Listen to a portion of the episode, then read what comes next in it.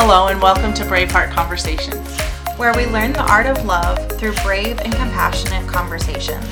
I'm Jillian Aurora, And I'm Marie Wallace. and we are your hosts today.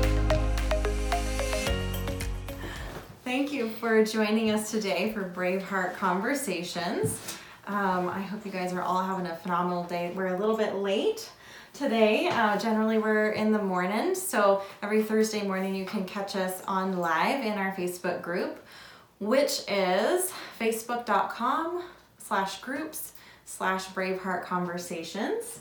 And so, welcome today, Braveheart Conversations. I'm Jillian Aurora, and this is my co-host Marie Wallace. And uh, today we are going to be talking about a really difficult topic. I'm sure this is not a surprise to anyone right now at this point. It's a big issue in our country. We're going to be talking about racism and specifically our own racism and what we can do to be part of the solution, how we can honor um, all lives, which all lives means all lives don't matter until black lives also matter. So that is what we're going to be talking about today. Um, I do want to recognize whatever platform you are joining us on. We are on iTunes and Spotify and Podbean. So wherever wherever you're listening, thank you for joining us. Um, okay, so I want to jump right in. We uh, talked a little bit about some specific bullet points that we can we can do to be part of the solution. Um, I know that a lot of us have really, especially as white people, we have felt um, helpless. I know for me that has come up a lot. Like, what do I do?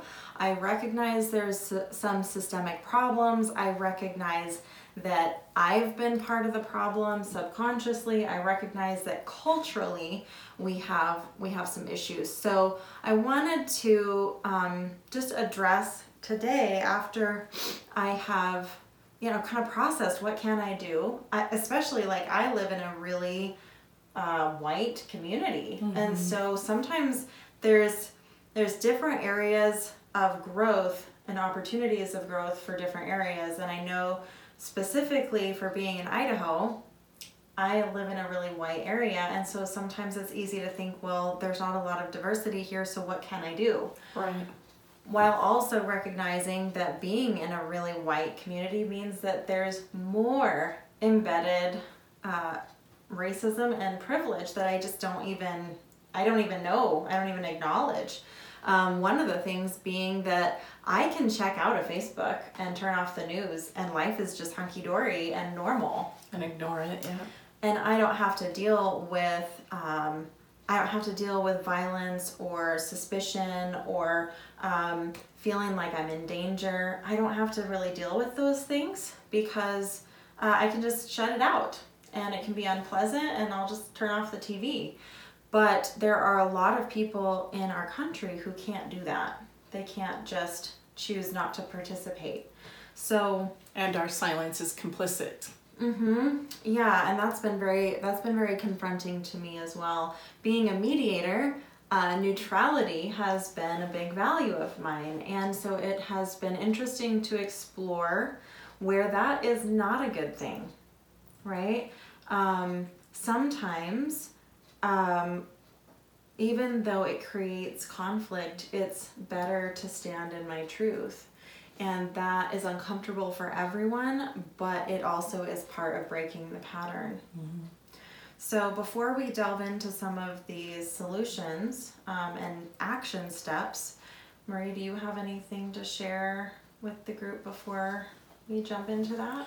Just know that um, that I feel that it's just as important for me to speak up and out and to to check my own biases in this conversation and to educate myself as much as possible um, so that I can be more of the solution than the problem. That's really where I'm at with this conversation. And um, yeah, we're going to clunk around a little bit and um, just know that our heart is is there and tr- trying to figure out ways that we can be more helpful in this conversation. Yeah, and I love that point too. Like, we're going to be messy uh, the thing is, I think for white people especially, we need to hear that um, it's okay to do it messy. It's better to have the conversations and do it messy rather than just being silent and scared to speak.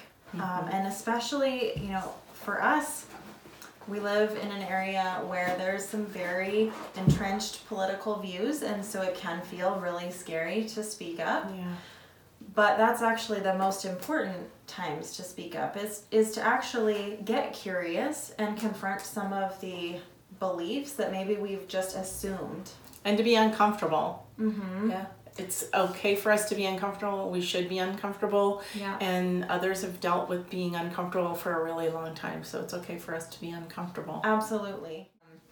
All right, so I'm to jump in with our first bullet point. So, first, I'm just to explain a little bit about um, my journey of processing how I came up with these solutions and my own reflection. So, what I did is I tried to draw a bridge where I felt I could have some empathy in feeling oppressed.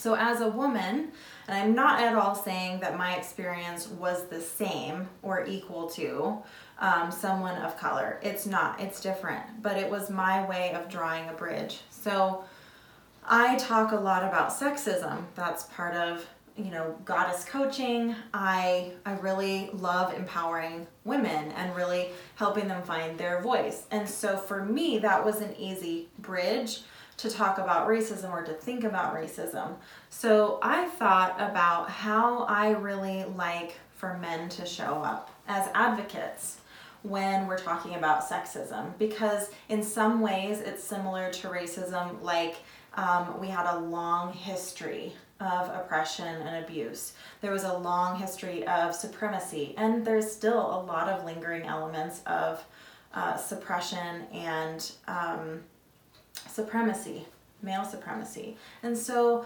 um, I found some ways that I was like, you know, this is how I feel heard and advocated for by men. So I drew those parallels how I could show up as those things. So the first one I wrote down is I want to be heard. I don't want men to show up as defensive. Um, and I don't want I don't want people to tell me that it doesn't matter because that trauma happened a long time ago or it's not as bad. So this is a really big one, just listening, listening non-defensively. So when we hear someone talk about their wounds, either their um, generational family wounds or their current wounds, we get to just listen without defensiveness or judgment about what they've experienced. What's also it's it's devaluing to them and and acting as if their experience doesn't matter. So it is important to be that conduit and that ear for people, and so that they they can express where they come from and that it is we're valuing them and their experience. Mm-hmm. Yeah, um, it's very important not to devalidate. I think that's what that was the word does. I was looking for. Yeah.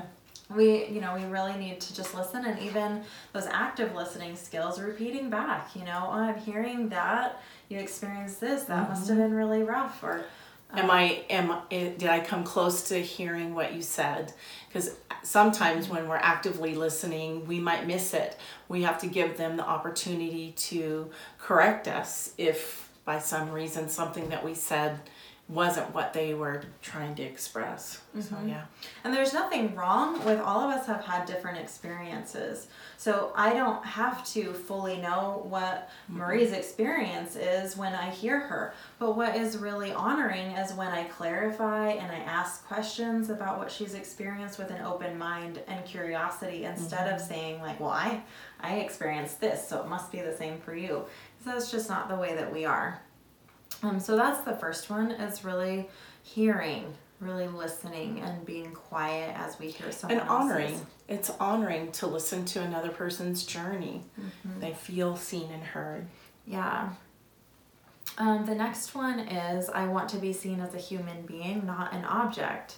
I want people to advi- admire my mind, ideas, heart, and passion instead of just my body or resources to consume And I know as a woman that can often feel like I don't want people to just see me as my body, as a sex mm-hmm. object.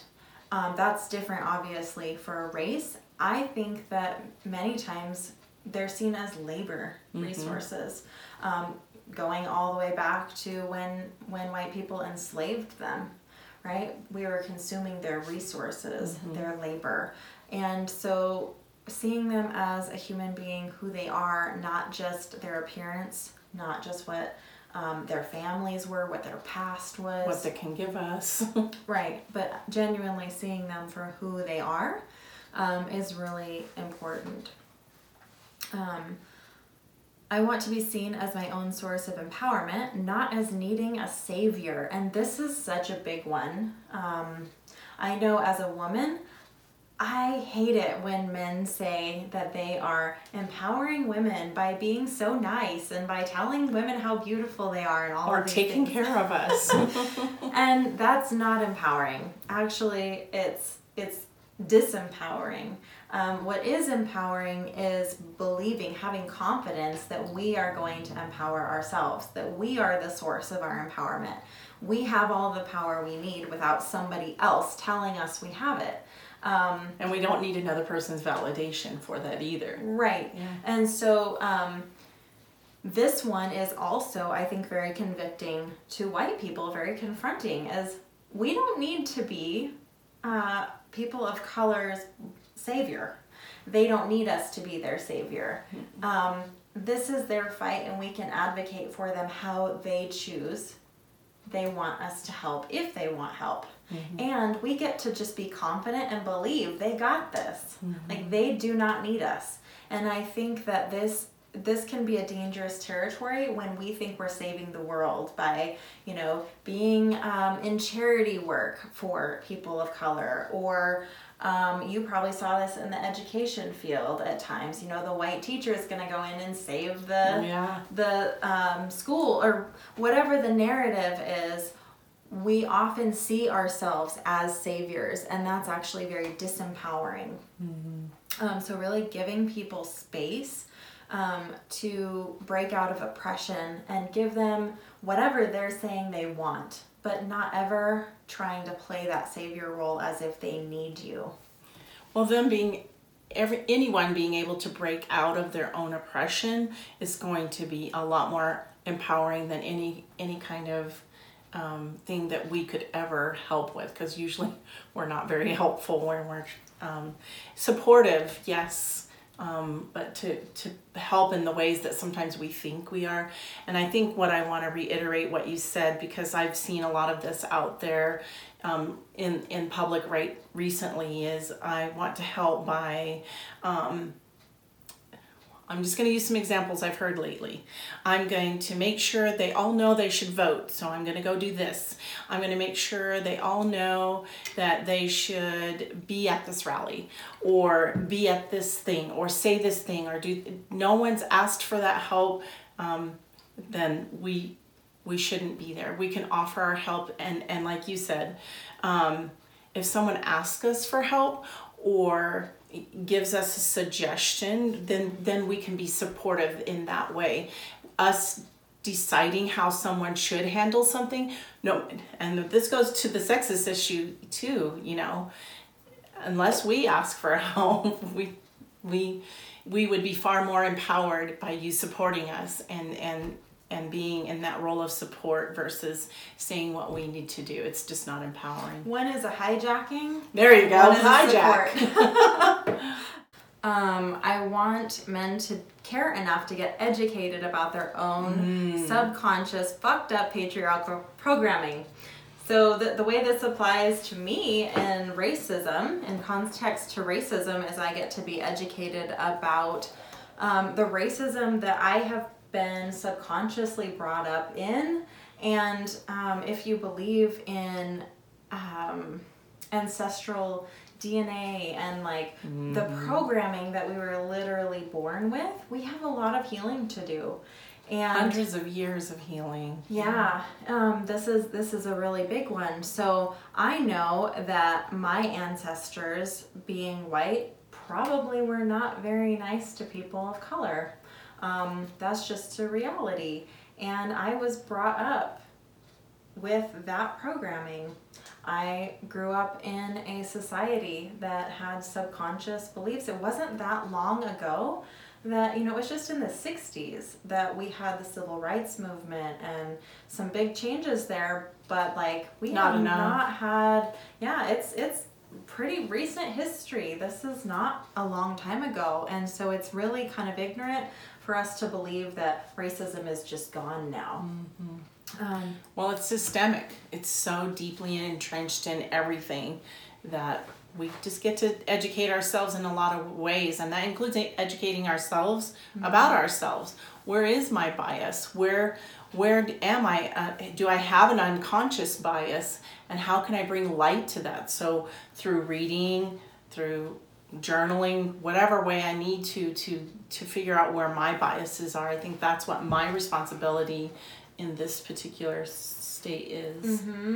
Yeah, so you know, there's a lot of great literature out there. There's a lot of just discussion happening right now that's helpful. Um, I I was on a call the other day that was really helpful. That there were like 200 people on the call just talking about white privilege and like just having these conversations. You may or may not agree with everything, which that's part of the growth process. You're gonna do it messy.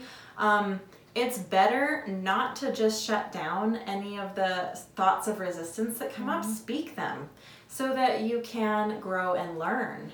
That's the way that we change these beliefs and the way that we learn about other other people and how we break the cycle.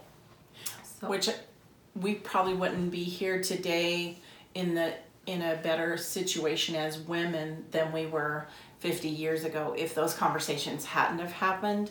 So just know it's part of the process and it was pretty messy and you mm-hmm. know we have to be very grateful that our there were plenty of people out there that did start having those conversations. Mm-hmm. Yeah, and I think there's so much that we subconsciously just walk into. Just like, you know, I think of men who think they're being helpful, but then they say something like, um, oh, I take care of my woman. Well, Right? that's very irritating. I don't need to be taken care of. Yeah, and it's really funny because I, I know that that has been said with a good heart, but it's still a sexist belief. And so, this is the type of programming that I'm talking about that um, we don't think is harmful, um, but it actually has some really devastating effects. And so, just like I can see that clearly in a man who says that, there's also people of color who get to call me out on things that I say that I'm totally oblivious to. And that doesn't make me a bad person, that doesn't make you a bad person. That just means we have learning to do. And so I think we get to discharge any any beliefs around this like, well, I can't be racist because that makes me a bad person. Yeah. No, we're all in this healing process, and it's okay to admit that we have areas of growth and healing to do. Mm-hmm. while also at the same time not blaming because it's not a it's not a blame game mm-hmm. it's it's a learning game it's a growing game it's it's seeking understanding and honoring people all over Yep, honor is the name of the game. Um, the next one is I want to be defended when I'm not present. And this one applies very deeply to me now because, like I said before, I live in a very white community. So, literally, almost all of my life is lived um, when people of color are not there to be defended. yeah So that means when I hear flippant comments or people who just say Or things, jokes. yeah, that anything that's offensive hmm And um, hurtful. As I was reading um, in um, White Fragility, um, one thing that came up was that idea that um, um, now I just lost my train of thought. Um, which if you haven't read the book it's a really good book to really uh, educate you on your biases It really is. Um, gosh, I had an, an idea about that was stated in that book that was. Well, anyway, I'll come back to it. Apparently, I wasn't meant to. It'll show it. up. Um, what were we talking about right before then? Our technology's down everywhere. It is apparently 2 p.m. is not a good time. um. Anyway, We were talking about um, like a, to for someone to defend us in in times when we're not when we're not present or the Mm-hmm. person being oppressed is not present. yeah. So I get to have conversations all the time with people who are. Yeah, people are not there to defend themselves. Oh, that's I remember now. Um, so people who may make jokes that are sexist or or um, racist, but this would apply to either one. Um, very often we would say something like, um, "Well, that person's really a good person. If you knew them, you'd know. You know, you'd know he didn't really mean anything by that." And this is a way of us showing our white solidarity um, that again like racist equals bad and non-racist equals good when actually like that actually does a lot of damage um, because then it They're being complicit. it blocks us from owning anything that might be racist. And i find this to be true in in so many areas where we've divided people into good and bad. Um, and i just don't think that's the case. We're very complex. And so um, i may have a good heart and i may still harm a lot of people. I still have wounds to heal. I still have shadows. That doesn't make me a bad person. That just means i have some wounds to heal. And um, the same thing with you know when i look at people who say oh that's a good person and then we view them like they can't be hurtful they can't do anything wrong or bad people that you know they do they're monsters and they do everything bad. Well so in the example of and i might trigger some people here but the officer that did the murdering that we are all up in arms about that was a horrible act there's people that know of some great things he did. yeah. I bet um, he was a good friend to someone. Um, and on the flip side, George Floyd, he is also not a perfect person. So we get to acknowledge that there's complexity in, in everyone and everything. So we're not saying like racism equals um, Bad people. bad people Yeah. and yeah it's it's so much more complicated than that. So when we see a good person say something that is sexist or racist it's very tempting to just say oh you know i'm just going to write it off. They don't really Brush mean off. it. It's not that big of a deal. It actually is a really big deal because that is what perpetuates sexism and racism. Well, there's no accountability for that person at all, and Mm-hmm. they'll just keep perpetuating that comment or those thoughts or those beliefs, because in sometimes in those underlying thoughts, there's something in there that they believe, right or yeah, it's not it's not good. Yep. Yeah, so we get to acknowledge um, even our good friends sometimes say things they shouldn't. Um, and we get to challenge that. And, and Which we, get want to be. Yeah, I was gonna say we need to be challenged too. So if you hear me say something I shouldn't, because I know I have some really great friends out there who will tell me like it is, and I appreciate that Mm-hmm. because I can't be better without that feedback. Absolutely. Absolutely. Um, I want men to speak up publicly about fucked up norms like entitlement, violence, and attempts to control or suppress. And so this is a role I get to play with in terms of racism. So I get to speak up publicly. And sometimes this one makes me shake in my boots a little bit, especially if you find yourself in a dynamic where you are uh, surrounded by the majority of people who are um, in a category that doesn't want to hear Black Lives Matter, doesn't want to hear about racism, is predominantly white. Um, speaking up takes courage, um, but that's how I want people to show up for me, and so that's how I get to show up for other people. Is we get to call out those norms. We get to call out um, racial profiling. We get to call out um, violence. We get to call out police brutality, all of those things we get to call out, and not just behind closed doors, um, not just in our minds, not just to our friends who agree, Yeah. but publicly. Super hard. That's super hard. Yeah, But it's worth it. absolutely. Um, and then the last one is I want men to be leaders in male groups where my voice does not carry. And this is where this also applies to me. I get to speak up in white groups where black voices don't carry. Right? And I'm in that. I'm in that pool. So, um, we're going to do that messy, like we said at the beginning. But this is our responsibility. Just like we want other people to show up for us, um, and we want we want in the groups that we don't really hold any real identity or recognition we still want to be uh, advocated for Yeah.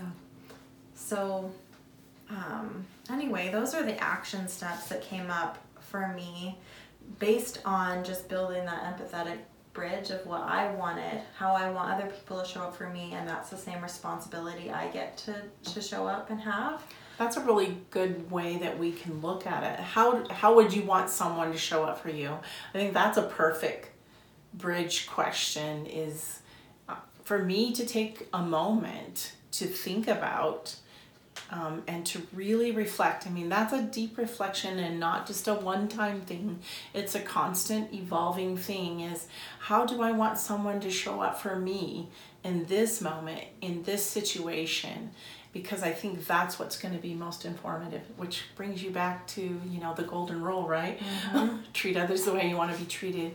And I think we think we might be treating others in a way that's equitable and it, it's usually not so really look at our deeper motivations for doing things I think it really requires curiosity and it requires, you know, if I put myself in their shoes, and maybe I'm the one that has been oppressed or um, has kind of gotten the short end of the stick now and has had deep, deep, deep trauma in the past. How would I feel? mm-hmm. How would I feel? And um, that's, I mean, empathy is always the bridge an, yeah, an element that's so important is um, understanding where the other person is coming from. well and i want to go back to what you really quickly because i know it's time to wrap up was going back to the part where if you do go there and you do find that you've you've been horrible in some situations and you've made some mistakes it's never too late and you're not a bad person you just sometimes don't know what you don't know. But now that you do know that's when when the res- when you're really responsible. That's where personal responsibility comes into action is That is such a phenomenal point. I'm so glad that you brought that up because um, I know in another book that I was reading, that point came up about why men are often silent mm-hmm. is because they have said a sexist comment or maybe they grabbed a girl's ass or something or you know they did something they know is wrong and so they can't really like betray themselves mm-hmm. in their past because there's some guilt there. And i think that's true for some of us as well. You know how mm-hmm. many of us have you know laughed at a racist joke or thought it wasn't a big deal or you know aligned ourselves to things that maybe are confusing to us now or um, or they there's some sort of guilt. So there's no bad time to upgrade your oh i like your that. experience and your beliefs, it's okay to shift and change. So even if you have participated in things that maybe you just subconsciously were really unaware of, you didn't understand the damage it was doing. I know for me this is a lot to do with neutrality and silence. I saw neutrality as a really good thing. And it and it can be. I'm a mediator. That's Yeah. obviously there's some that's value the in that. point you're trying to get to So, but there are times when when silence and um, and holding back is not the best um, avenue, and it actually can create harm. So I get to own that, and I, up- I get to upgrade my thoughts and beliefs. So it's okay to upgrade our thoughts and beliefs. It's okay to have been um, misinformed or um, you know, having had some bad behavior in the past, unacceptable behavior. That's okay, it's part of growth. So, anyway, there's my soapbox. Pretty, we did pretty good. Um, unfortunately, we like we don't have a lot of. I mean, we could probably pull in I know a lot of people that don't live here that we could have on a conversations with. Zoom or something.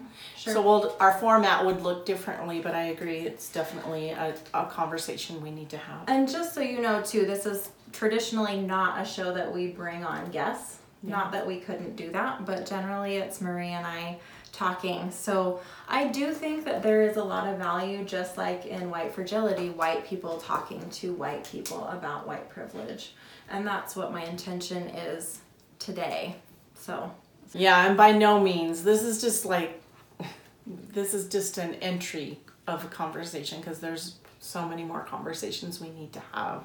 Absolutely, yeah. And these are all just my ideas. This is not at all an end all be all list of solutions. Um, I don't hold that kind of authority or knowledge. This is just my messy conversation. Um, I hope that we can be an example of people also having messy conversations and they're not going to do it right and they're going to call people in the middle of lives. Whatever is going to happen, we're going to do it messy. So, anyway, um, I appreciate all of you having this conversation with us and being here. And um, please message me any of your questions or comments or challenges at defy the average at gmail.com. You can also reach Marie. Marie at mariesgoal.com. And again, you can join us on our Facebook group at facebook.com slash groups slash Braveheart Conversations. You can start discussions there or view past videos and join us for lives each week. So with that, we'll go ahead and close up. I apologize we went over a little bit, but we will see you again next week and we hope that you have a very blessed week. Thank you. Bye-bye.